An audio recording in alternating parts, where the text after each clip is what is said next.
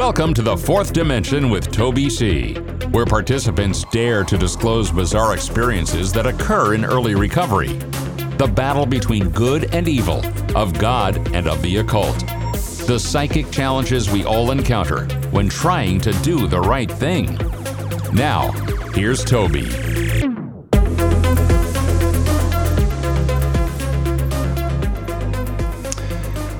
Hey there, it's me again. Welcome to hour two of the fourth dimension with Toby C. And boy, I really enjoyed our friend um, Bruce T stopping by the studio and giving us some real good testimony. And lo and behold, who shows up for hour two but my good friend Channing B. Welcome back, Channing. Hey, it's good to be back with you, Toby. Yep, yep. And um, if this is your first time tuning into our show, The Fourth Dimension with Toby C., I'll just tell you that the show's theme is evil resistance to early attempts at recovery. So we want to be clear about that. This is a show about recovery. The show appeals to anybody who might be suffering from a seemingly hopeless state of mind and body, recovering from anything um, that somehow makes one's life unmanageable. That can be drugs, alcohol, compulsive shopping, deviant sex, um, codependency, you name it. But um, as soon as we attempt to move out of that that rut of um, of senseless hopelessness um, and try to move towards something good, there is something awaiting us. There is the the resistance to good. Correct. Certainly, and I think that uh, as long as we remain open minded and try and uh, let hope and love get the last word and you know, it, it's important that we create as many uh, new questions as we uh, try to answer old ones. You better believe it. I read a saying, we are justified by faith alone. Whatever justified means, it means we are saved or whatever. We are recognized by some some power greater than ourselves. We are justified by faith alone, but not by a faith that is alone. And by the way, our show, The Fourth Dimension, um, Channing and I are both members of, uh, of a 12 step fellowship and um, found a lot of relief there. But of course, you know, the 12 step program does not have a monopoly on, on recovery and, and people being able to find a power greater than themselves and find some relief. But that's the deal. Um, one of the, the sayings in the in the 12 step program, I'm going to turn it over to you because I think you wanted to share something profound about our, our movement. But before doing so, I just wanted to say that uh, that the 12 step program, the 12 steps are a group of principles, spiritual in their nature, which, if practiced as a way of life, can expel an obsession, some kind of an evil obsession, and enable the sufferer to become happily and usefully whole. Those are the, the 12 steps. That's a quote out of a publication called The 12 Steps and 12 Traditions, which is a, a sister publication of a book called Alcoholics Anonymous. And um, Alcoholics Anonymous, the book, was declared to be the eighth most influential piece of literature uh, by the United States uh, Library of Congress. How about that for an achievement? Anyway, so what do you, what do you got to say about your experience um, uh, in the fourth dimension, glimpses at the fourth dimension, Channing, or or any kind of evil resistance to early attempts at recovery? And and I know that you love the history of our movement. Um, share about that, would you? Well, I, I think there's just some fascinating overlapping ideas. I know in my own personal experience, and you and I have had these conversations, Toby, that, you know, the, the, I call them the WTF moments, those things I just couldn't explain the force that was trying to stop me from uh, uh, accepting uh, something other than a, a, living hell. And it was, you know, to, to, to live an alcoholic life is to, uh, you know, die a thousand times over. And that devil has long been characterized by the drunkard, the alcoholic. I'm talking pre pre disease concept, pre big book, pre everything, going way back to whether it's Dickens, The Drunkard's Death, or whether we yeah. got Jekyll and Hyde. You don't have to die in order to go to hell. Oh no! You no, can go no. to hell right here on earth. You can live a living what? Oh, a living hell. And haven't you and I been in enough meetings to, to where we know that that, that those old cliches uh, that uh, religion is for people that are afraid of going to hell, and uh, this room right here, son, is the uh, for people who've been there. And I'm talking about guys that have been there, and these these stories that you and I have shared from these the real alcoholic. Okay, now whatever our hell may be, Channing's and my hell happen to include alcohol abuse. But hell, a personal hell can take many, many forms. It can be it can be just this sense of of isolation and loneliness and terminal uniqueness and hopelessness. And that's kind of where so many people go, their own personal hell. Oh, and it can be at the bottom, the middle, or at the loneliness at the very top of success. And we've and seen so, it. And so what's what's one of the best ways that we've discovered how to crawl out of this personal hell? What's one of the first things that we can do to crawl out of this personal hell? Well, I think, you know, the very first thing goes on is I can't do this alone. I cannot do it. Yeah, yeah. Unity. Unity is the antithesis of, of isolation and, and loneliness. And by the way, there's something that wants to keep us lonely and isolated. And there it is. And the moment we try to move away from this terminal uniqueness, this this battle cry of of, of you don't understand me, there's some evil resistance. Call it, you know, I, I call them demons. I've seen them in a meeting, a room full of I call it a kinship of common suffering. It's that you get a group of people, and by the way, you can find these people anywhere. This kinship of common suffering. All you got to do is get on the internet and just put in whatever you know bug you're, you're you're suffering from. But hey, listen, back to back to our our history of of Alcoholics Anonymous, one suffering soul paying attention to another suffering soul, and and experiencing a psychic change, because hey, you know what? You may be suffering from a condition which only a spiritual experience will conquer and only a spiritual uh, experience will continue to conquer on a on a daily basis because we go from those like I said in my own personal experience those early days of mistaking reality from the withdrawal symptoms and I'm talking of course about my own case the real alcoholic the Jekyll and Hyde the guy that you just can't explain in his actions.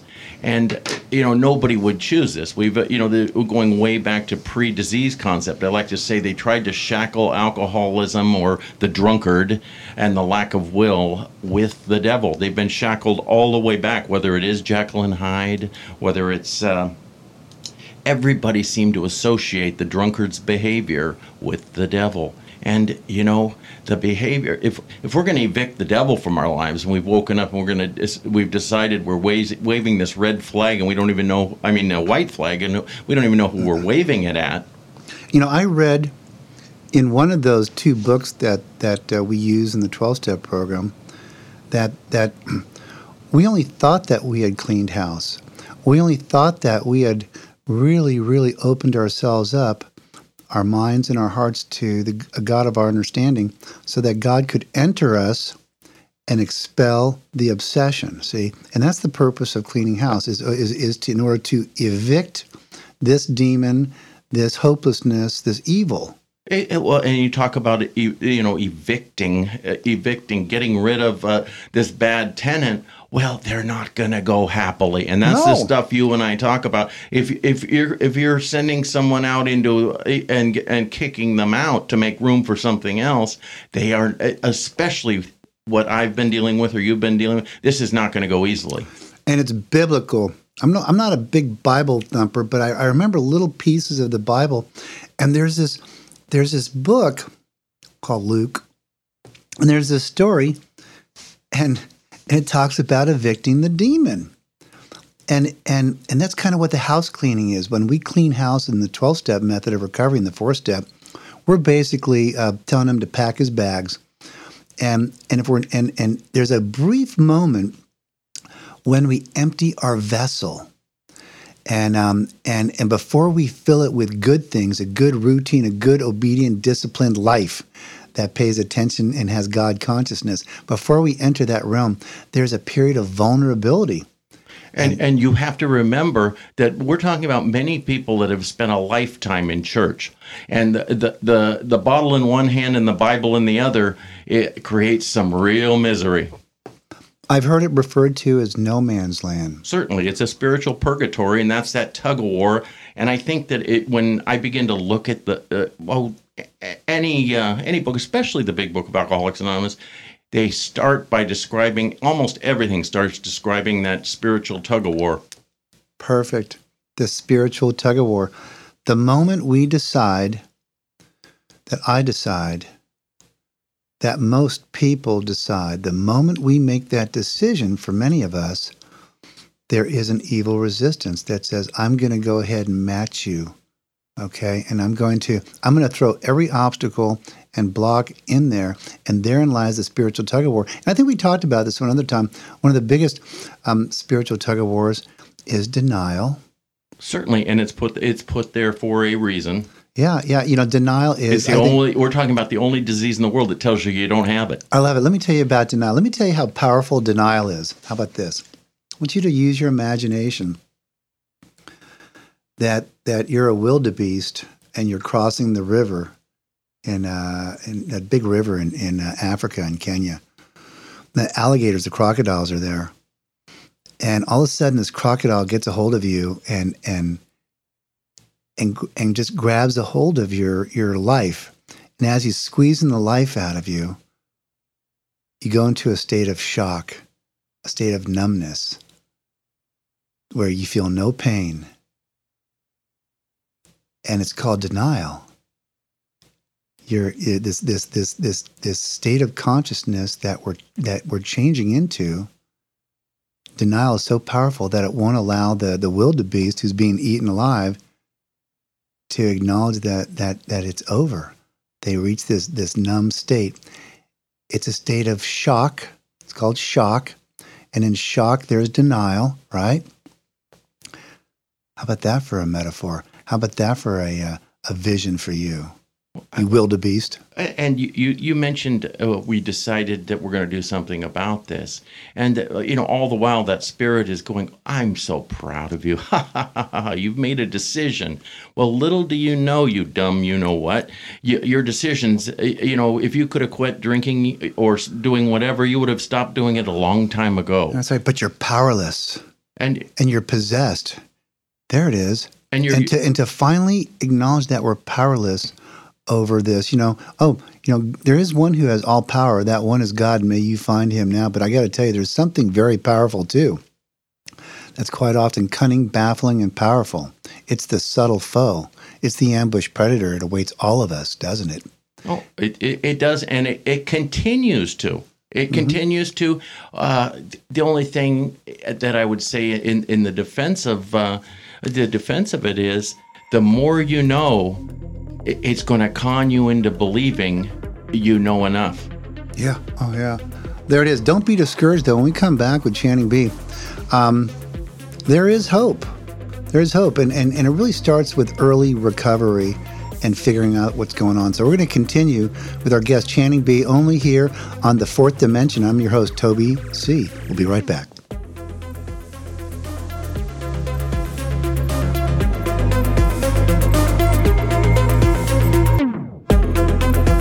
If you enjoy our message, then please visit us at itmtoby.com.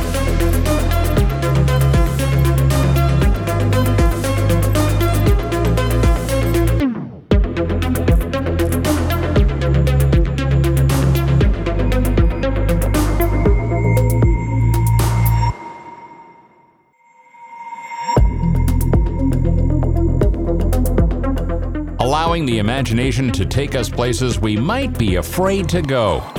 You are entering the fourth dimension with Toby C. There is no such thing as Channing, I just can't get enough of this Here's subject. Toby. It's called Evil Resistance to Early Attempts at Recovery, and specifically the spiritual tug of war. The spiritual tug of war that, hey, we all wake up with it every morning. It's called a bad attitude. And uh, you know we're ta- we're talking about adjusting that attitude so that we don't have to live in misery and uh, Amen. That's, you know, by the way, that's why I go to a meeting called my home group meeting, my kinship of common suffering, every single day except Sundays. They only meet seven day, or six days a week to develop the appropriate attitude for living this particular day successfully. Wow. I, I, thought you went to those meetings to find out what happens to the people that didn't go to those meetings. Oh, the, oh that you find out when they come dragging in like the cat got a hold of them and thrashed them one more time. Anyway, it's good to be it's good to be on this t- subject and uh, i you know there's just so many fascinating uh, topics uh, that, and subtopics in in dealing with this. And you know i was reading a thing last night that was drinking with the devil my interview with the prince of darkness and they open it with uh, how the you are you? And i just said you know uh, anybody that's uh, can chuckle at it now but you go back and you and i in hindsight have talked about that stuff that just didn't make sense no matter what. There was a force. It was unexplicable, as as inexplicable as the stuff that came along at the right moment and helped you. And those thank you, thank you, guardian angel or whatever you are. We're talking about the other stuff. That stuff that did not want me and whatever guardian angels were coming along. It did not want me hopping on board with those guys. How interesting. So, you believe in guardian angels? I do. Do you believe that under the right circumstances and the right spiritual condition, that a power greater than yourself can use you as an instrument to be at the right place at the right time for the for a person who's suffering? I think it's doing it right now. Tell right now, probably I'm the one who's suffering. that was the other way. Hey, but here's can, continue, please you know, I, I, I just like uh, when we liken this thing, and we, you know, we uh, talk a lot about the big book of and the twelve steps of Alcoholics Anonymous, and you go back there from the and if if you haven't read it, I beg anybody, alcoholic, non-alcoholic, I beg any. We believe that our way of living has its advantages for all. So maybe you're not an alcoholic maybe you're not this, you're not that, but we believe that uh, there's something there. There's something in the big book. It's called Timeless and Universal Wisdom that that appeals and applies to everyone. And I'd like to say that it, you know, it, and it was an evolution. How it evolved out of the Washingtonians who mm-hmm. were trying to overcome uh, a spiritual disease of alcoholism, on to the uh, you know the, the the original six tenets of the Oxford groups, and in, mm-hmm. morphed into Alcoholics Anonymous. But it's all been over a spiritual tug of war. Here's what happened in the very beginning of this movement called Alcoholics Anonymous. And there's even a chapter, one of the first chapters in, the, in this book is dedicated to a person who is not an alcoholic. His name was Dr. William Silkworth, and it's called The Doctor's Opinion. And what this doctor in the psychiatric alcoholic ward in this New York City hospital, what he witnessed while Bill W was a was a reoccurring visitor there, what what he witnessed was when one alcoholic paid attention in a special way to another alcoholic, something mysterious happened. They spoke the same language. They spoke uh, speak they speak the same lingo. It was a lingo of suffering and of recovery that that psychiatrists and physicians and priests and rabbis they couldn't speak this lingo. And he, Dr. Silkworth, didn't have a smartphone or anything or a computer back then, but he had a master file for all this stuff, and he called it the things that lied outside the synthetic knowledge of at that time. Right. He couldn't. He could. There was. He couldn't explain. It was a phenomena. There was no scientific or medical proof why some of these people got better, except he noticed that there was a theme that it was one person sitting on the bed or a couple of people sitting on the bed of another person and and um and and bringing this person out of loneliness and there it is. That was the that was a classic example again of one of the early fruits of recovery as we emerge from loneliness. And guess what? There's something that wants to keep us in loneliness. And the, one of the other co-founders, who was you know Dr. Bob, who so often gets overlooked in the shadows of Bill Wilson's bigger than life. Uh, frailties, his ego, and some other things. Uh, you, you know, he, he would often uh, often say that alcoholics. He called they called them drunks. Drunks smell things, they hear things, they've been through things that only another person that's been through that hell can describe. And And now we know today it's called an intuition. There's something that when we recover and we get on the beam of spirituality or sobriety, I'm telling you, newcomers, if you're listening to this, you're going to develop a sixth sense. You're going to develop an intuition. You're going to be able to kind of read people's minds. What do you think about that? And you're going to become that safety zone for that next person that wants to say, hey, you know, I don't want to mention this around a lot of people, but I think I'm crazy. There's something that doesn't want me to get sober. Loving it. All right, we're at the bottom of the hour. Um, we'll be right back with our guest, Channing B. I'm your host, Toby C., and this is our show called The Fourth Dimension, talking about evil resistance to early attempts at recovery.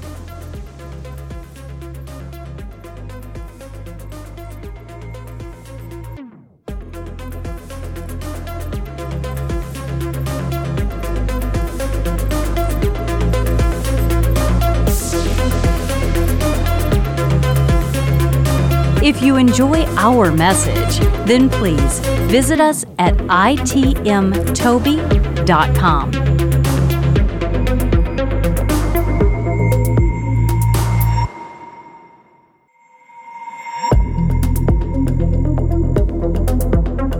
Making sense out of nonsense. Making you as curious and uncomfortable as possible with the truth. You've landed in the fourth dimension with Toby C.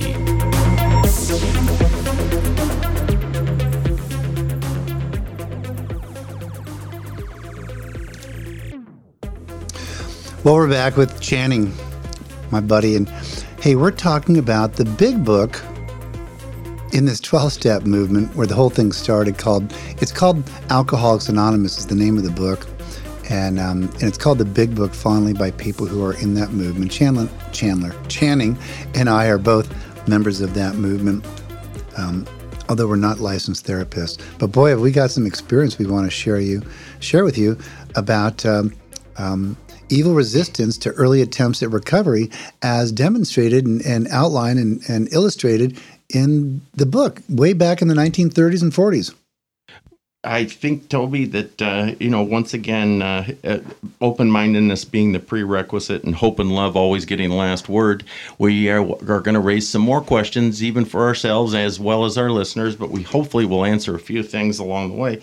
And you and I were, uh, you know, before the uh, commercial there, we were talking about Dr. Silkworth and the doctor's opinion and uh, early Alcoholics Anonymous. You remember, up till then, all we had was uh, the, the, religious angle of the religions of the world, and they all talked about it. The Bible shot through with Isaiah talking about warning about the drunkard, and I, we could go on and on with all the biblical references or the Korans or any anything. But up till then, the devil, quote unquote, and the drunkard were th- these people were hopeless. There was nothing you, that medicine and Dr. Silkworth, that's where we had talked about things outside our synthetic knowledge, but he was amazed by what ha- uh, coming out of a white light experience, Bill Wilson had, uh, you know, didn't even realize at the time he'd come up with the the fact that talking this language that uh, these people that have been there, the drunkard experience, the hell of withdrawal, the DTs, the things that happen along the way, and you and I and a thousand other, the things that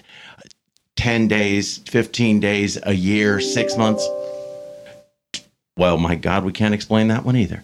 But uh, the, the, things that just don't want you to get sober, and I've talked to you, uh, you know, the, without getting into drunk logs, the little things that uh, the telephones that rang inside my house that had been long disconnected, the experiences with my early sponsors that turned out to be, you know, just something straight out of the devil's playbook and the devil's convention and uh, that kind of stuff. But uh, in rereading after our conversations, going through the different chapters of uh, the Big Book of Alcoholics Anonymous, it's easy. Bill Wilson in Bill's story describes his spiritual tug of war from beginning to end, and uh, you know, uh, all the way up to the the very last page of Bill's story, where he's describing the guy that just wouldn't see things his way, and they go on to uh, you know alcoholic number three. But uh, what really fascinated me is moving into the chapter to the agnostic, where Bill Wilson, who'd been through these hells, who'd seen those things, and was uh, talking to other men who had seen him, he begged us to be as open minded on spiritual matters as people had been on scientific matters. Amen. So, so there it is. So again, one more fascinating aspect of this book called Alcoholics Anonymous. Not only was there a chapter, the very first chapter, dedicated to a doctor who was not even an, al- an alcoholic, but again, the, the the the the premise, one of the, the foundational stones of this movement, is that the sufferer be able to be able to conceive and adopt and accept the the idea of a power greater than themselves, a God of their understanding, whatever you may want to call that. And so in that in that light, knowing that a person in order to recover, all right, must acquire a God consciousness, right? They must acquire an immediate and overwhelming God consciousness followed at once by a vast change in feeling and outlook. If they must acquire that, then why did they dedicate an entire chapter to the agnostic? because therein, I truly believe, is uh, uh, the description of what you and I are describing. That thing that wants to tell you in your head that uh, this, no matter what's going on here, you're going to join the endless procession of sots that uh, went before you into the darkness because that's your lot. And uh, many people I've talked to will sit there, myself included. I can remember spray painting on an elevator in a dive hotel I was f- being lived in, uh, living in at the time. I spray painted the words uh, begins with an F and ends with a hard uh, K, um, God. And I remember uh, so being so angry. I don't know the reason what I was angry at, but I spray painted that on the wall. But uh, I never at one time uh, thought about uh, uh, replacing the word God with its uh, the antithesis with the devil that plagued me. That's how that's how strong the force that had me had me. Moved you into anger. There it is. Well, that's For where I resided. Yeah, Exactly. yeah, you resided in anger. So many of us reside in anger. By the way, one, one of the one of the nice fruits of the twelve step house cleaning for me was I was reacquainted with the seven deadly sins, and I didn't know. I thought a little bit of pride was good. I thought a little anger was good. Thought a little less would get you laid.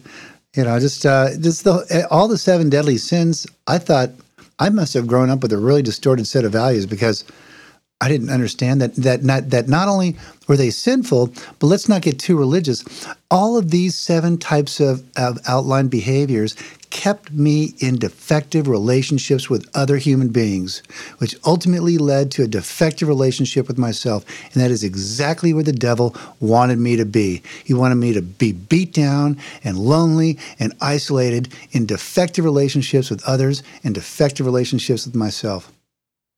And it, it, in my own experience i can i can say that in hindsight and i'm just listening to you right now there's one thing that we probably had in common in those moments was a closed mind we'd lived this way so long that we we believed and and uh, we were so under the influence of uh, not a not a good spirit but uh, uh, Well, and by the way, and that's the tug of war So, so you're talking about ignorance.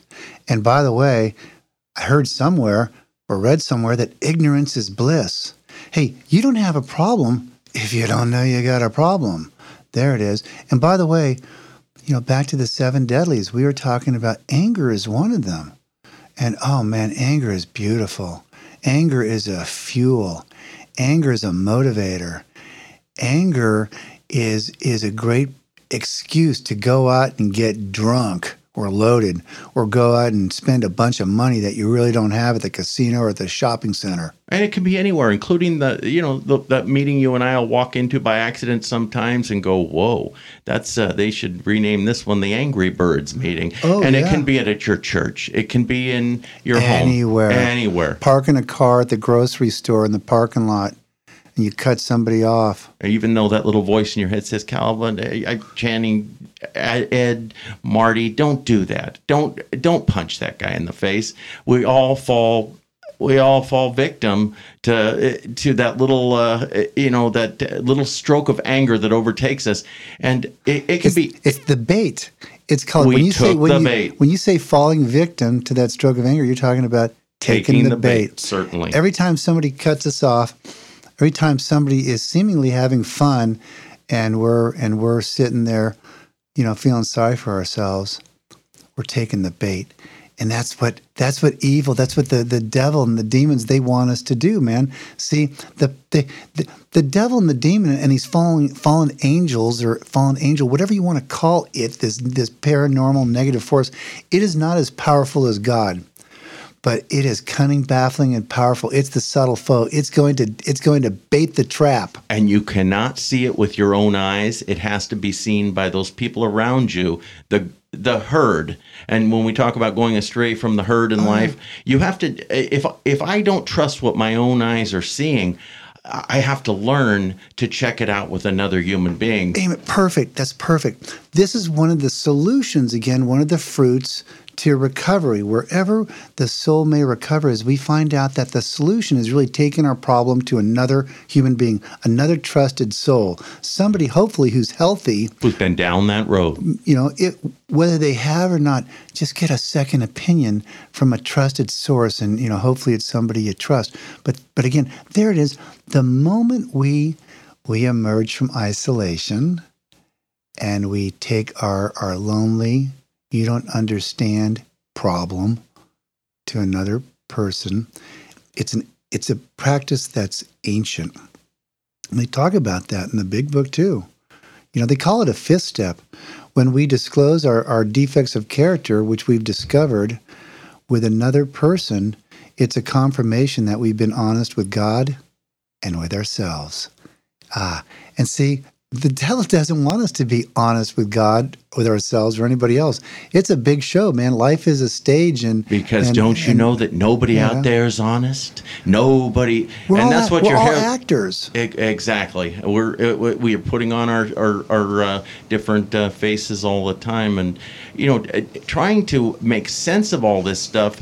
Newly, you know when you're 18 days sober and you've been going to those meetings and by God you've been 18 days without a drink and all of a sudden that darn parole officer shows up or that ex-wife wants some money and then like you and I say we remember where to get the ease and comfort of that emo- when that em- uh, emotional barometer reaches its level that's when the devil uh, that knows us so well says hey buddy you know what the solution is. It's a buck 99 see see newcomers or anybody who's listening to this program, what Channing and I know that maybe maybe some of the, you newcomers don't know is that is that evil is there all the time. And, and the, the, the, difference about being recovered and being in early stages of recovery is is is Channing and I understand that that evil is there 24/7 it's baiting us. It wants to to knock us off the beam and uh,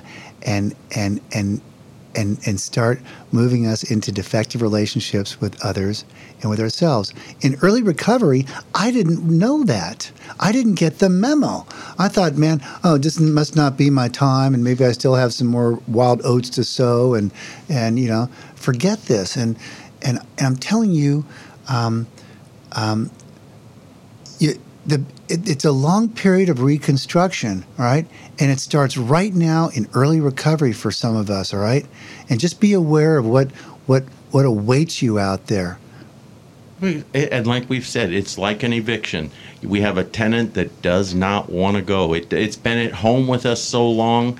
It's a it, it's our only it's all we know in a lot of cases, and we think it's our lot in life. You know, I, I had a, a, insurance adjuster friend who explained something to me about a home had burnt here in Southern California, and he went into the home and he finds out uh, that the man had been uh, you know had burnt to death drinking and smoking in bed in a beautiful, great big home, and I think it was San Marino, California, and or somewhere where I I uh, grew up, and uh, my friend uh, was the insurance adjuster was interviewing the, the, neighbors and the people, and a little old lady comes wandering over from one, either next door or one of the other houses, says to him, "You know, funny thing, his dad died that way, in the same house." How sad! How sad! Oh, just scratching the surface on on evil resistance to early attempts at, at getting better. Whew. We're going to be right back with our guest and my friend Channing B. I'm your host, Toby C., and this is our show, everybody's show, called The Fourth Dimension. Yeah, The Fourth Dimension, where uh, we talk about things that people don't really want to talk about. Mm-hmm. Stand by, and we'll be right back.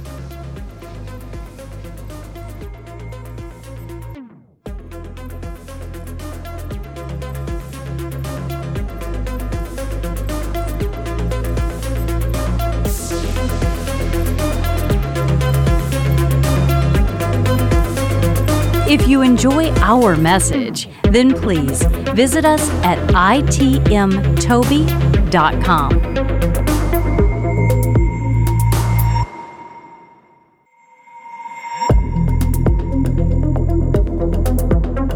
Are you feeling a little uncomfortable? Then you're right where you belong.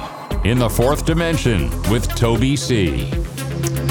Finishing up hour two with Channing B. Channing, it's just great to see you as usual, and um, I hope we're not getting the evil eye from from from anything above us for talking about this subject that people really don't want to talk about. But I'm cool with it because we're just talking about it calmly and objectively. Or you know, It is. it is what it is. Yeah, Exactly. don't don't be afraid to talk about evil, to talk about the devil, to talk about demons. And- Um, or to be, uh, uh, just don't. Uh, uh, in the if anything, there's a takeaway is don't believe you're the only person that that has been stuck with these uh, uh, distilled spirits hanging around in all your attempts to uh, to. to do something other than what you've been doing and become someone other than who you've been. Yep. Don't forget that the devil is not at the center of faith. The devil is at the center of fear. But, the, but the devil is indispensable at understanding the mysteries of faith, see?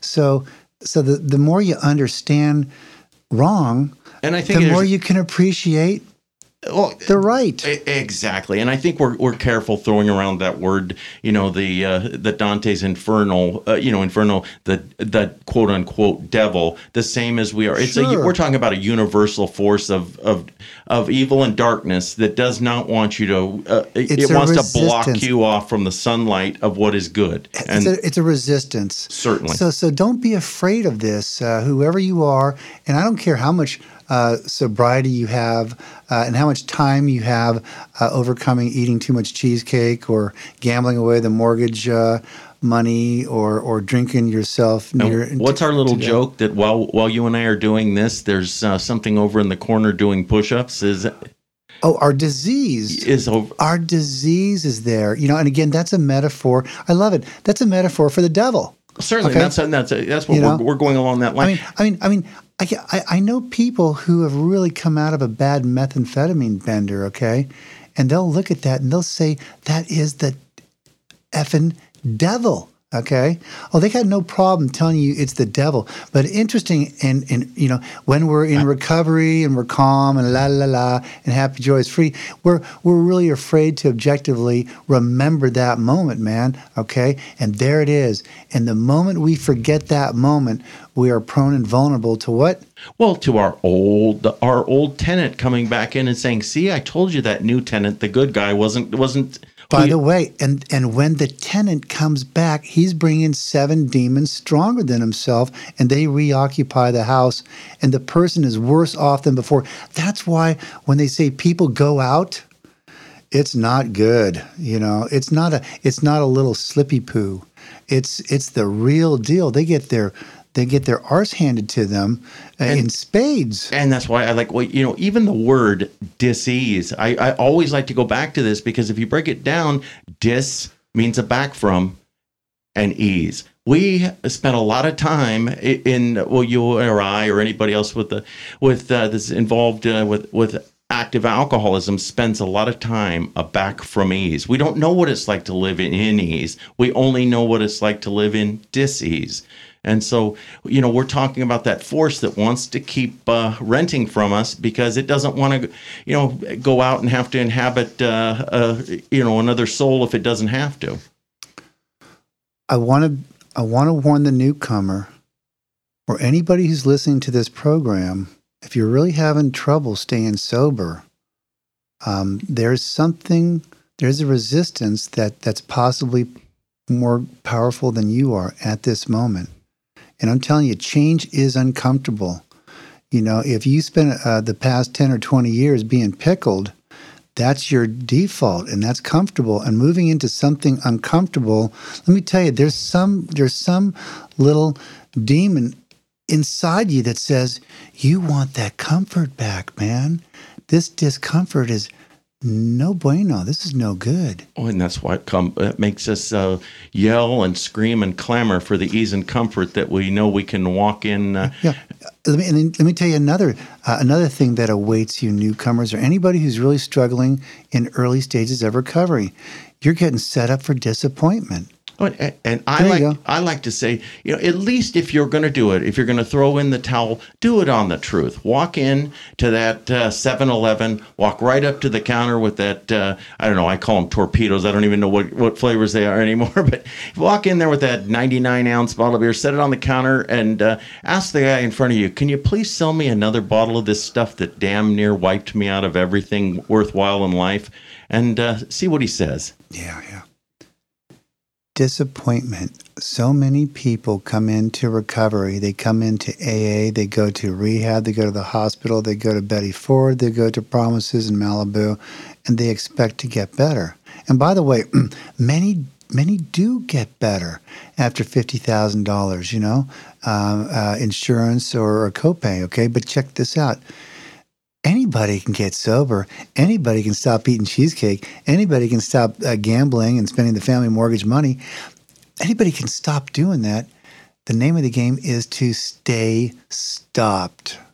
and it's to develop something that you may not have ever had uh, it, it, um, in your life to begin with. If you've never been happy, joyous, and free, you can't even believe that it exists out there. There's so many tools and little tricks to staying stopped. But how about this one, Channing? If you can somehow overcome boredom, there's a good chance that you're going to stay stopped from whatever you're doing. In other words, make sobriety interesting. Oh, and at the same time, never forgetting that in order uh, for me to uh, forget and stop obsessing about the devil that's uh, been that has resided in me up till now, and I don't want him residing in my residence, uh, which is uh, my soul and my body anymore. I have to become acutely interested in you, and how can I help you make sure that this guy doesn't try to take up residency in you? It's so it's so cliche.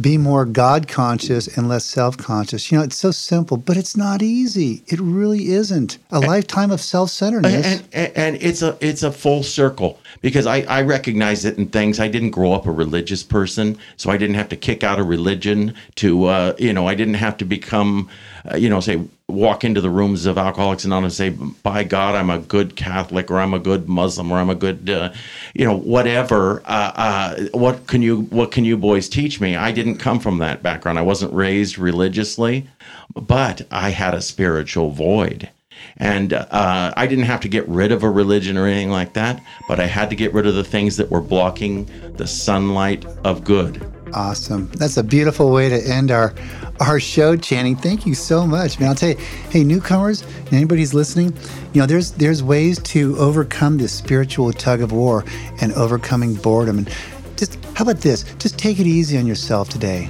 And why don't you just take it easy on everybody you encounter today, just just one day at a time. And once you come back uh, next hour or next or tomorrow and join us for another episode of the Fourth Dimension with your host Toby C. Thanks again, Channing B. Thanks for having me. All right, brother. Take it easy. God bless. Talk to you and hear from you soon.